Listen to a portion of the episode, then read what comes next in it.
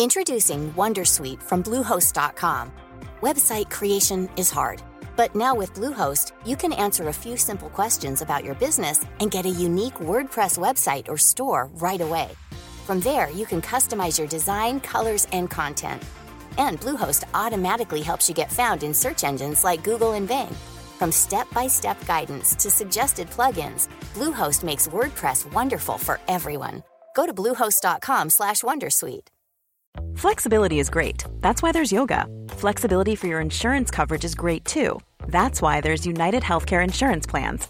Underwritten by Golden Rule Insurance Company, United Healthcare Insurance Plans offer flexible, budget friendly coverage for medical, vision, dental, and more. One of these plans may be right for you if you're, say, between jobs, coming off your parents' plan, turning a side hustle into a full hustle, or even missed open enrollment. Want more flexibility? Find out more about United Healthcare Insurance Plans at uh1.com. Tired of ads barging into your favorite news podcasts?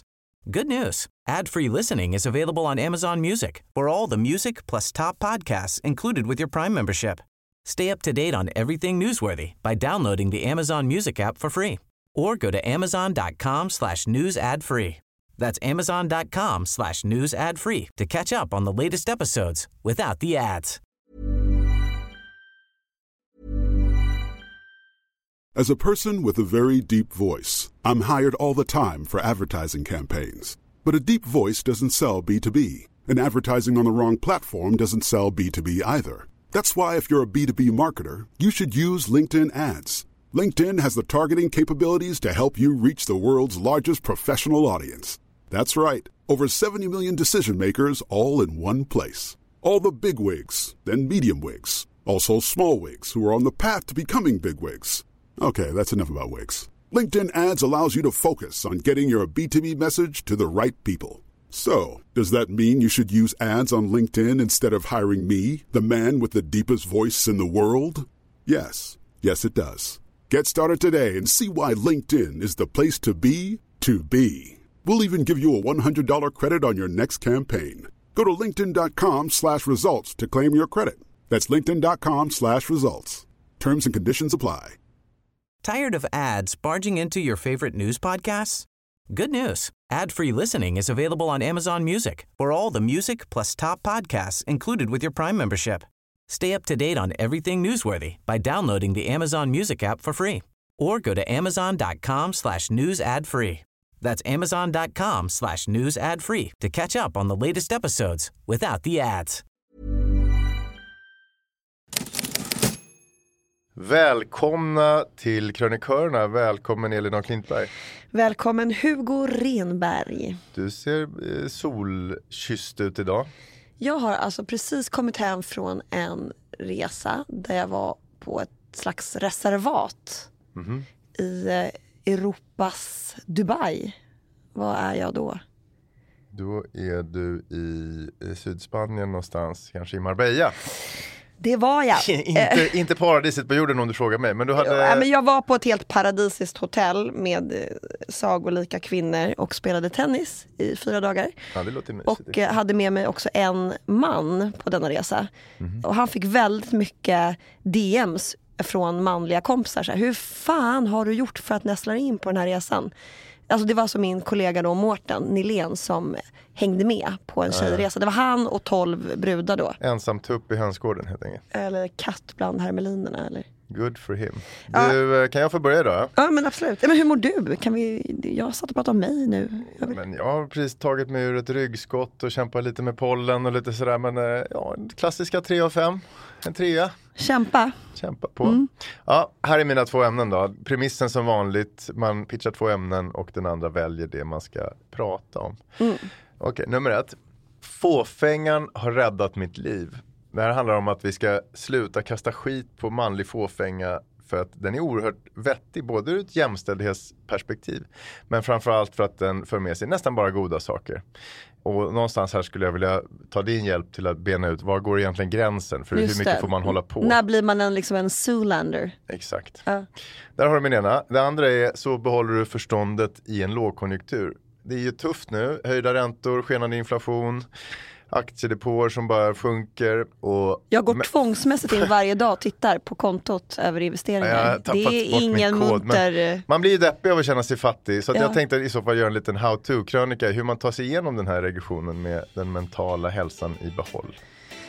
Åh, åh, åh, åh, åh. Äh, men jag tyckte båda ämnena var kul. Men jag känner ändå att det här med lågkonjan ligger lite för nära mig just nu. Jag har lite för mycket ångest över allt det där. Så att jag väljer ämne nummer ett, manlig fåfänga.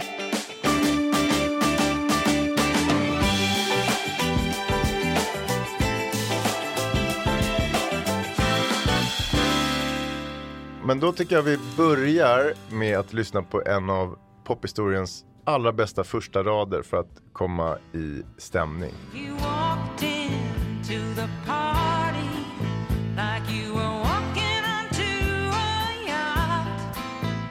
You walked into the party like you were walking onto a yacht. Jag har inte skrivit ombord på särskilt många yachter i mitt liv men jag gissar att man har ett självsäker struttig stil Jag har blivit avslängd av en yacht. för att du inte höll nivån. Eh, För att min exman inte höll nivån. Så jävla pinsamt. Oj Ja. då. Mm. Nej, men Carly Simons gamla listetta från 1973, You're so vain, är ju inte bara en lysande låt, den fångar dessutom fåfängan på ett väldigt roligt sätt. Den handlar om hennes egenkäre, opålitliga ex-älskare som eh, enligt texten då bär hatt, aprikosfärgad scarf och är så självupptagen att han förmodligen kommer tro att låten handlar om honom. I guess you think this song is about you. Och det är den ju såklart. Och hon hade ju massa kända pojkvänner. Hon var ju skitsnygg. Ja, hon var Eh, verkligen skitsnygg och hennes stil var så effortless. Hon bar ju aldrig bh. nej. Vet inte om du har tänkt på det? Det var väl ingen som gjorde på den tiden. men ja, sexigt. Mm. Sexigt. Nej, men länge trodde man att den här handlade om Mick Jagger. Senare år babblas det om att det är Warren Beatty. Båda var hennes killar. Man vet inte riktigt.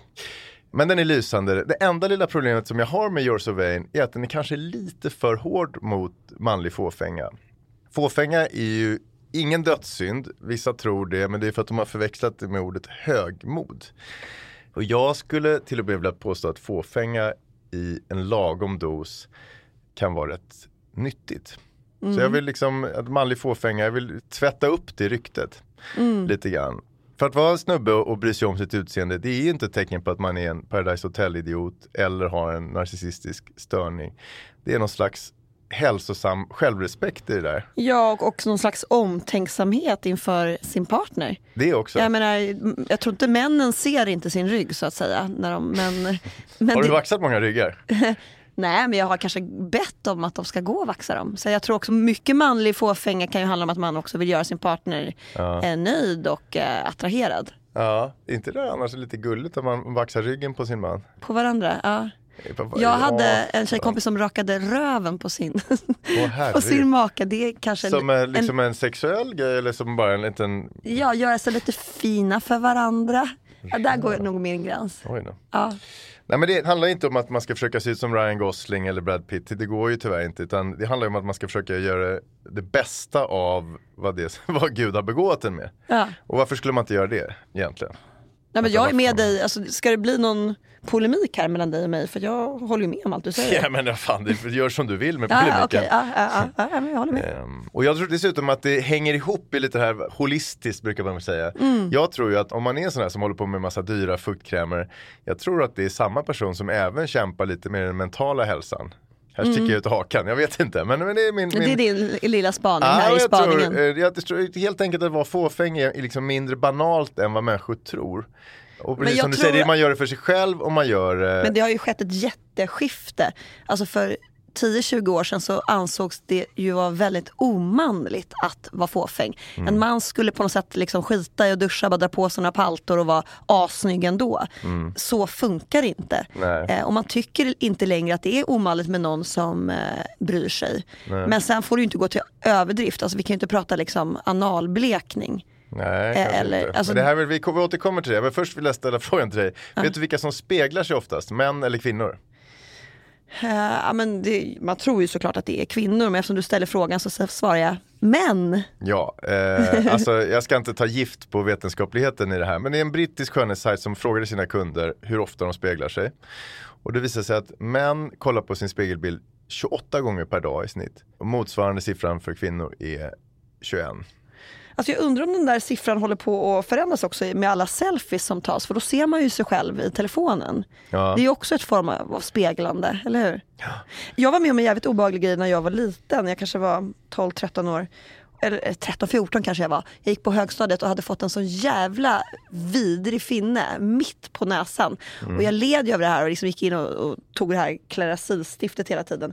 Och då var det Fan vad man hade det, det var liksom Ja, det viktigaste man hade under to. hela högstadiet. Jag hade, hade man liksom- inte, hade man inte den där buktningen på jeansen då visste man att det skulle bli en dålig dag. Man Ja. gå in och jag hade med den där. 8 hour cream i ena fickan Ja. och Clarasil-stiftet i andra. Ja. Och sen i ryggan bronzingpudret, alltså indianpudret. Som man, ja. Mm. Nej, men, och då så gick jag och speglade mig väldigt många gånger och försökte bättra på den här finnen. Mm. Men, och då var det hela tiden en tjej som liksom följde efter mig, en kompis i gänget. Och sen när dagen var slut så sa hon så här, du Elin du har speglat dig 54 gånger idag. Och det sa hon inför alla, då hade hon liksom räknat alla gånger Jävla jag... spegelpolis. Som, Ja, jag vet. Vad ville hon? Ville hon Eh, bli din vän eller var hon bara Nej, liksom hon en ville bitch? förminska mig tror jag. Alltså, och jag skämdes ju som fan. Och sen fick jag någon slags epitet som den här extremt eh, Narcissistiska. narcissistiska självupptagna spegelapan. Ja. Nej, men Mm. i mina ögon låter 28 lite lite. Jag tror att jag drar upp snittet på den där. Alltså, och det tycker inte jag är konstigt. Alla tusenlappar som jag investerar i dyra krämer, gymtimmarna med min muskliga chilena PT som bara väser att jag måste göra två chins till. Elektriska näshårborttagaren, tandblekningskitten, alla sallader man drar i sig. Jag måste ju kontrollera det här. Eh, Så att eh, 50 gånger om dagen tror jag är mer sannolikt om jag pratar om mig själv. Och jag har slutat skämmas över det här, för jag tror jag har gjort det lite tidigare. Men jag ser ingen anledning till att skämmas över fåfängan. En anledning är att jag tror att den här kommer belöna mig med några extra år nämligen. Och kanske har den redan räddat livet på mig, fåfängan. Jag älskar nämligen att äta. För mig är mat tröst, glädje, kärlek, lite allt möjligt. Jag vet inte om du kommer för några år sedan kom det någon diet som de kallar för intuitivt ätande, att det skulle vara bra för en. Det tror jag inte ett skit på. Nej men så jävla Nej, det, är så dumt. dumt. det är så dumt så att det inte är klokt. Om jag åt intuitivt så skulle jag väga 25 kilo mer än vad, Vad jag gör är din liksom, trivselvikt skulle du säga? Nej men jag väger 85 drygt, det är väl kanske inte perfekt. Men Nej det men alltså trivselvikten är ju den vikten du skulle väga om du Ja då är den 110. inte... 110, Okej. 110 tror jag. Men fåfängan gör ju att jag håller mig på mattan och, och håller en snittvikt som är liksom acceptabel i alla fall. Ja. Och apropå det där att överleva då, en sorglig och lite nedtystad sanningen under pandemiåren var ju att otroligt många feta människor strök med. Män särskilt va? Eller? Ja, det var det. Och, ö- Men generellt var det så överviktiga personer löpte dubbelt så stor risk att dö av covid jämfört med normalviktiga. Och jag var rätt risig när jag hade det där. Nu spekulerar jag ju hej vilt här, men jag var liksom Hej dålig i en månad.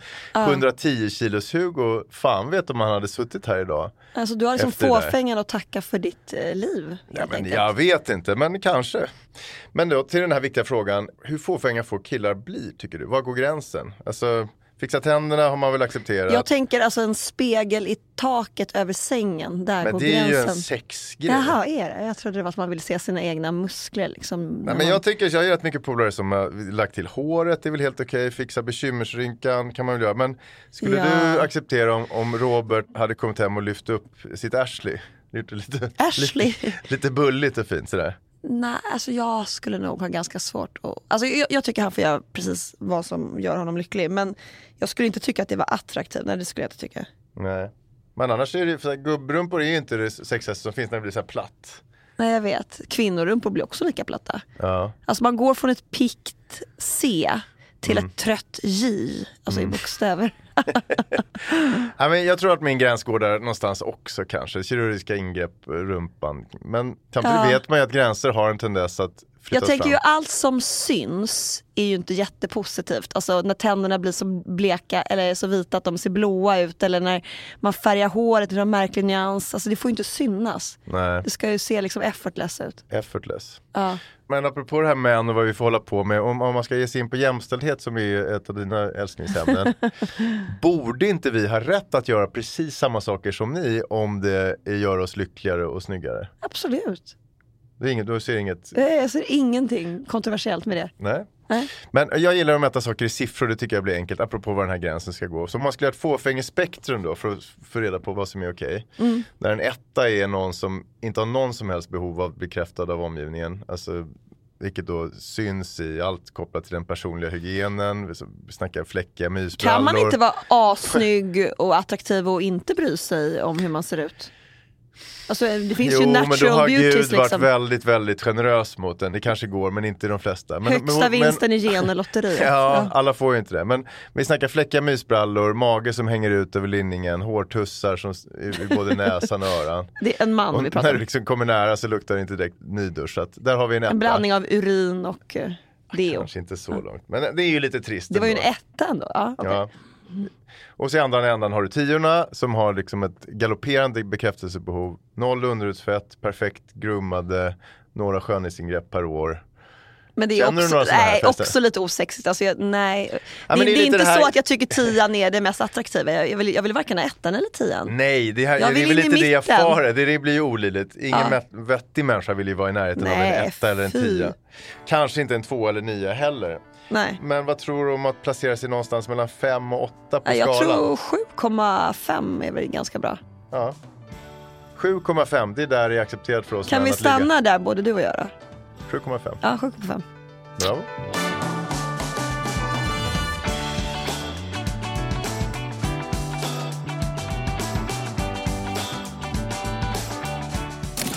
Vi är sponsrade av Brämhults. Och har därför fått uppgiften att berätta om våra absolut bästa lemonade moments. Är du redo? Få grejer gör mig så glad just nu som tennis. En sport jag fann rätt sent i livet. Men det är som alla mina bekymmer och krämpor försvinner under den där timmen på banan. Där känner jag mig faktiskt genuint lycklig. Och jag går all in. Alltså vi pratar tennisklänning, hög hästsvans och svettband. Hur är din backhand? Det är faktiskt mitt bästa slag. Och och just nu så står jag där på utomhusbanan. Och på andra sidan så finns min fina vän Sevda och vår snygga tränare Micke. Mm, kul, klyschigt. Jag vet, superklyschigt. Solen skiner och det spelas, skrattas, snickesnackas. Och när svetten rinner på mina ben så att de blir sådär blanka som Bianca Ingrosso är i ansiktet, då är det dags för paus. Då plockar jag fram en iskall Brämhults lemonade från min medhavda kylväska. Och så häller jag upp ett glas. Och du kanske tror att jag sitter och smuttar sådär snyggt. Som man gör med lemonad. Nej, nej, jag dricker girigt upp hela glaset i stora klunkar. Och så tittar jag ner i min väska och så ser jag att där ligger ju också en flaska Dragon Ice Lemonade, en Perfected Lemonade och en Fantasy. Alla smakerna. Exakt. Och då är livet sådär 10 av 10. Snyggt. Tack Brämhults! Tack! Okej, nu är det min tur då. Spaning 1. Det finns en mamma i en klasschatt som jag är med i och hon är så fruktansvärt eh, kul i text. Alltså alltid sådär riktigt spot on med liksom roliga kommentarer om livet och liksom särskilt då det här klasslivets dråpligheter. Det låter ju lite besvär. Vadå, kan hon inte bara vara to the point och säga Jo men det, Hampus det ska är hämtas 07? Ja men, det, ja men det här är ju liksom stora frågor, klassresor och, och, ja, men, och det, hon är ändå lite kul. Man känner den här, här kvinnan har humor. Men sen då när man träffar henne så då är hon liksom en helt annan person. Hon är som en mus och helt liksom introvert. Det går inte liksom, man får inte ut någonting eh, ur henne. Och här har vi alltså att göra med en textrovert.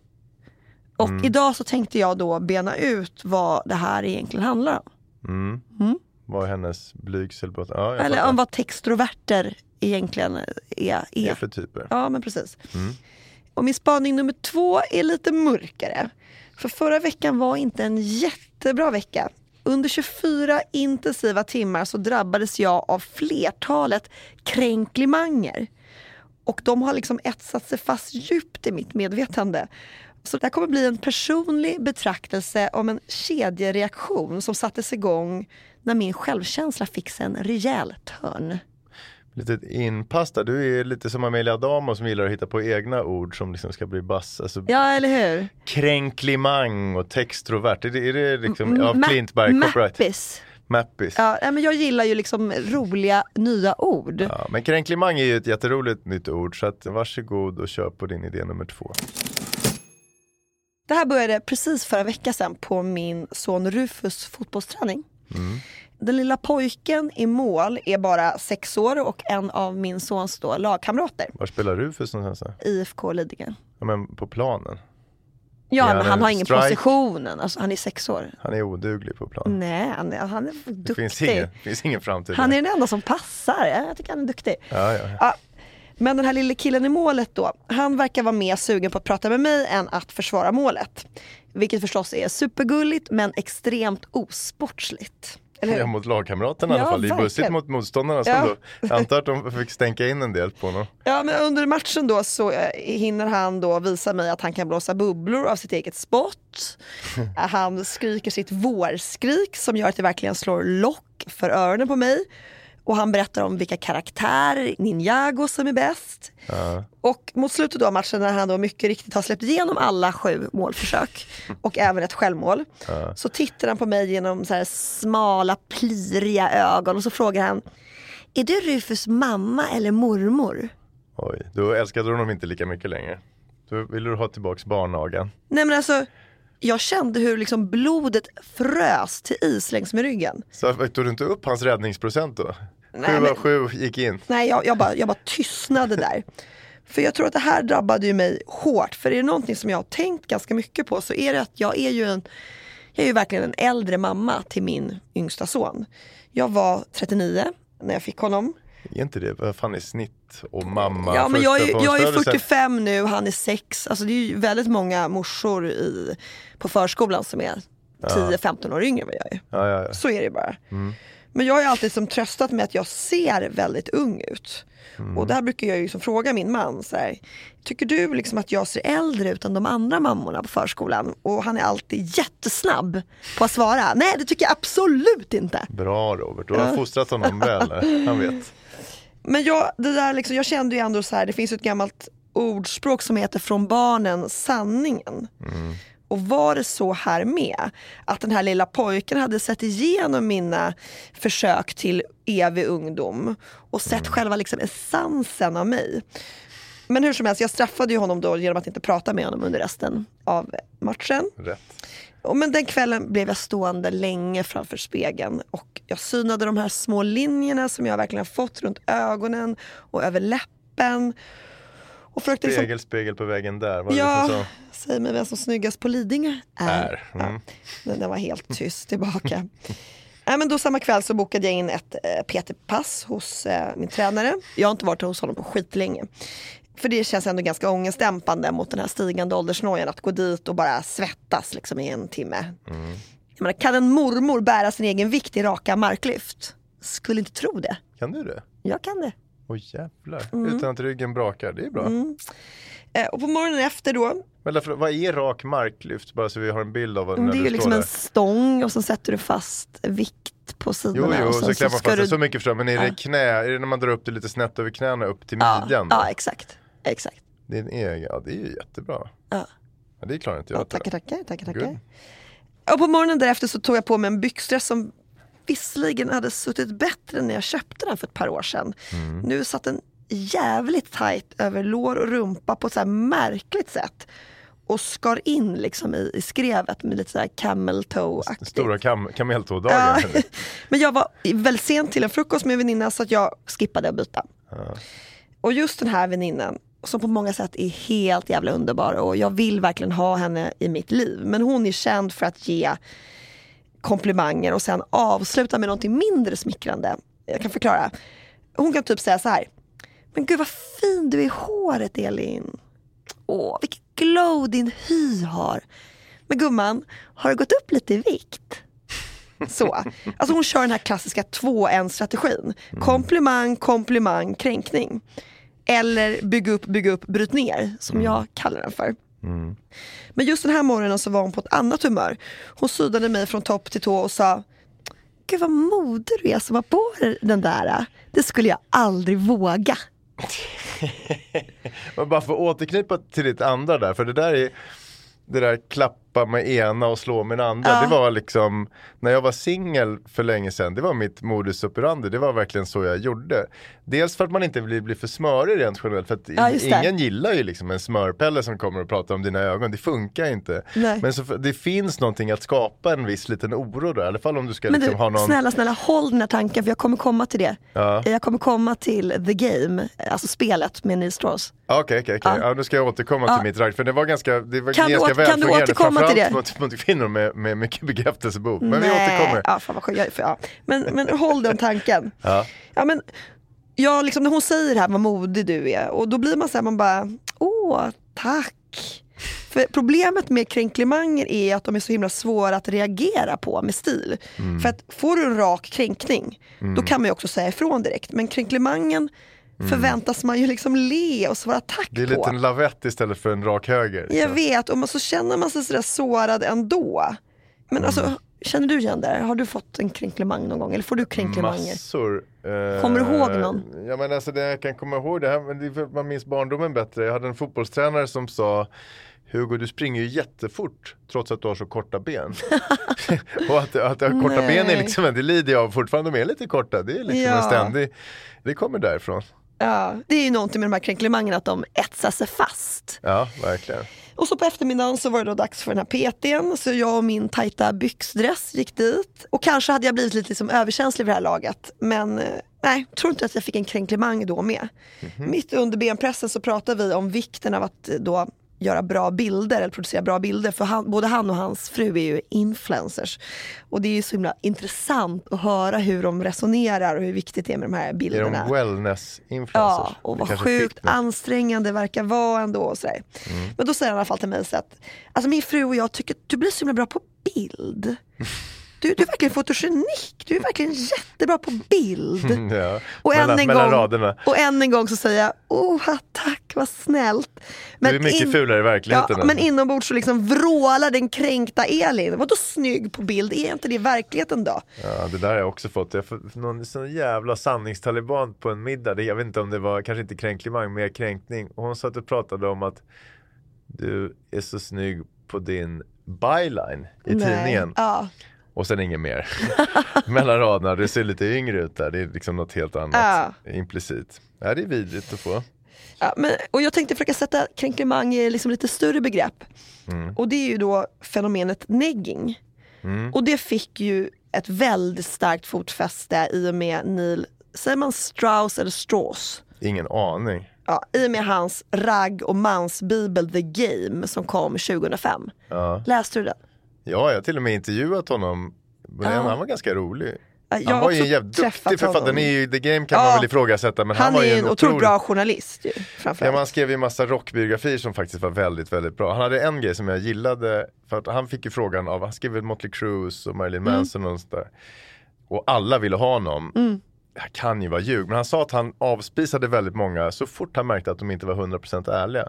Så Mhm. sket han i det. Så att han hade liksom jättemånga sådana här projekt på gång med stora rockstjärnor som man sen bara sa fuck you till för att han Ja. kunde. För att han tyckte att de var inte 100% ärliga och då allt. kunde det inte bli en bra Och då bok blev det aldrig bra. Nej.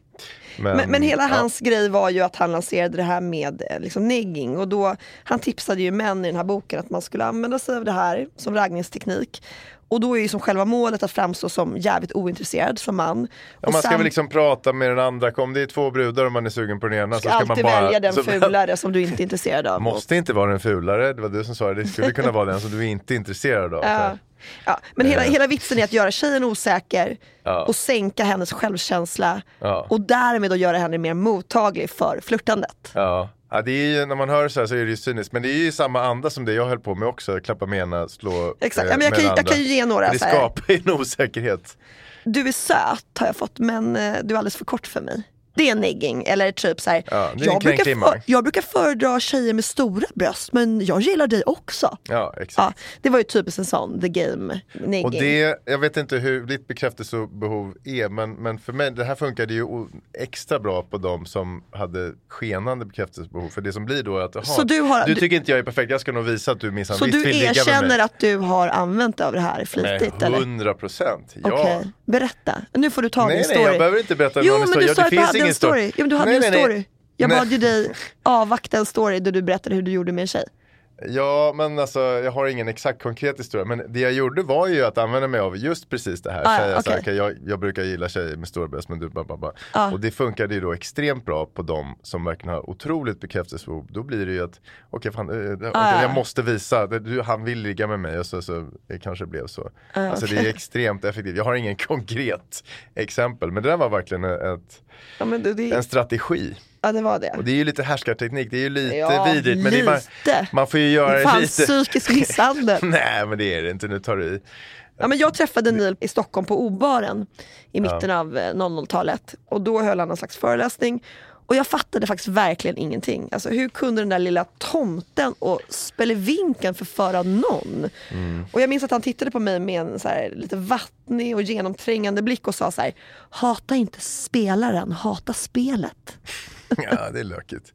Ja, det var, det Just det, han är kort lökigt. och skallig. Ja, han var liksom, man fattar jag ingenting. vet ju inte hur mycket det där lyckades egentligen. Men det var på fågelgrejen också. Man skulle ha någon lila mössa på sig. Man skulle göra någonting som gjorde Ja, att jag man stack ut. stod ut. Ja. Ja men den var ju jävligt lökig hela den där Ja, game-grejen om man ska vara ärlig. Den har inte åldrats väl, så kan man väl ändå Nej jag konstatera. vet inte ens om den höll så bra då. då. Nej. Men hur ska man göra då om man blir utsatt för kränklimanger? Alltså jag tror att det är skitviktigt att komma ihåg att negging i alla former är en form av liksom manipulation. Mm. Ja, och det kanske är lite starkt att säga psykisk misshandel men det är ändå någon typ av misshandel. Mm. Eh, och det här handlar ju såklart enbart om neggarens egen osäkerhet och tillkortakommanden. Nej inte nödvändigtvis. Det kan Tror ju bara vara det? en slug strategi som man har för att Ja, alltså, det, få, det man få kan, över liksom eh, oddsen på sin egen sida. Det, det men är ju varför svårt nog att vara man vid en bardisk. Här är bara liksom ett Ja, men personen vill ju positionera sig och sätta sig över dig och göra dig osäker och liten på kuppen. Mm. Oavsett om det är en tjej, en kille som, tror du inte? liten kanske är att ta i. Men man vill Men ju också förminska. skapa något lite intressant. Men nu tillbaks till det där, det är ju inte hur spännande tycker du det är med någon som bara kommer fram och ger dig rena komplimanger där du inte får något mottugg åt något håll. Nej, men jag det blir tycker inget, det- det får bli inget tuggmotstånd. Nej men absolut, jag vill gärna ha liksom så humor och liksom att man kan driva med vissa grejer men jag vill nog inte bli förolämpad. Det går jag inte igång på. Nej. Men är det en förolämpning om någon säger att eh, brukar du inte har igång- svinstora lökar, är det en förolämpning? Nej men här, jag brukar gå igång på tjejer med stora bröst men jag gillar dig ändå. Det är, nej, det är inte skönt alltså. Nej jag tycker inte det. Nej, kanske inte. Ja, men- men så finns det ju människor som till exempel då min väninna som jag verkligen gillar jättemycket fast de här grodorna verkar ändå fortsätta hoppa ur hennes mun. Så vad ska man göra då? Och jag har funderat lite på det här. Jag, tror, alltså jag måste bli mycket bättre på det här. Jag tror att det enda raka är att liksom upplysa personer att man, man ser och förstår vad den här personen håll- håller på att göra och att det faktiskt inte är ett okej beteende. Så att man vågar uttrycka sina känslor och förklara hur personens negging får en att känna. Tired of ads barging into your favorite news podcasts? Good news. Ad-free listening is available on Amazon Music for all the music plus top podcasts included with your Prime membership. Stay up to date on everything newsworthy by downloading the Amazon Music app for free or go to amazon.com slash news ad free. That's amazon.com slash news ad free to catch up on the latest episodes without the ads. Ja, absolut. Så Alltså jag, eh, jag, jag min mamma var en ganska kritisk person och hon höll länge på med men hon var lite för kritisk mot mig tyckte jag. ja. Och till slut så orkade jag bara inte med det i 30-årsåldern och sa till henne och sen dess är hon ju bara ett hängivet fan. Och det är mycket, Men är inte det mycket Det härligare? är mycket härligare. Ja. Jo. Så att det går ju alldeles What's utmärkt att säga till. like. Liksom. Ja, man, precis. Och jag tänker att det är dags att jag måste börja leva som jag lär. Så i eftermiddag, Ja. när det är dags för Rufus fotbollsträning igen, då är det jag som tågar fram till den där snoriga lilla sexåringen och berättar hur hans mormors kommentar fick mig att känna mig. Det är dags att visa var skåpet ska stå. Spännande, så då blir det fortsättning på det nästa vecka. Japp.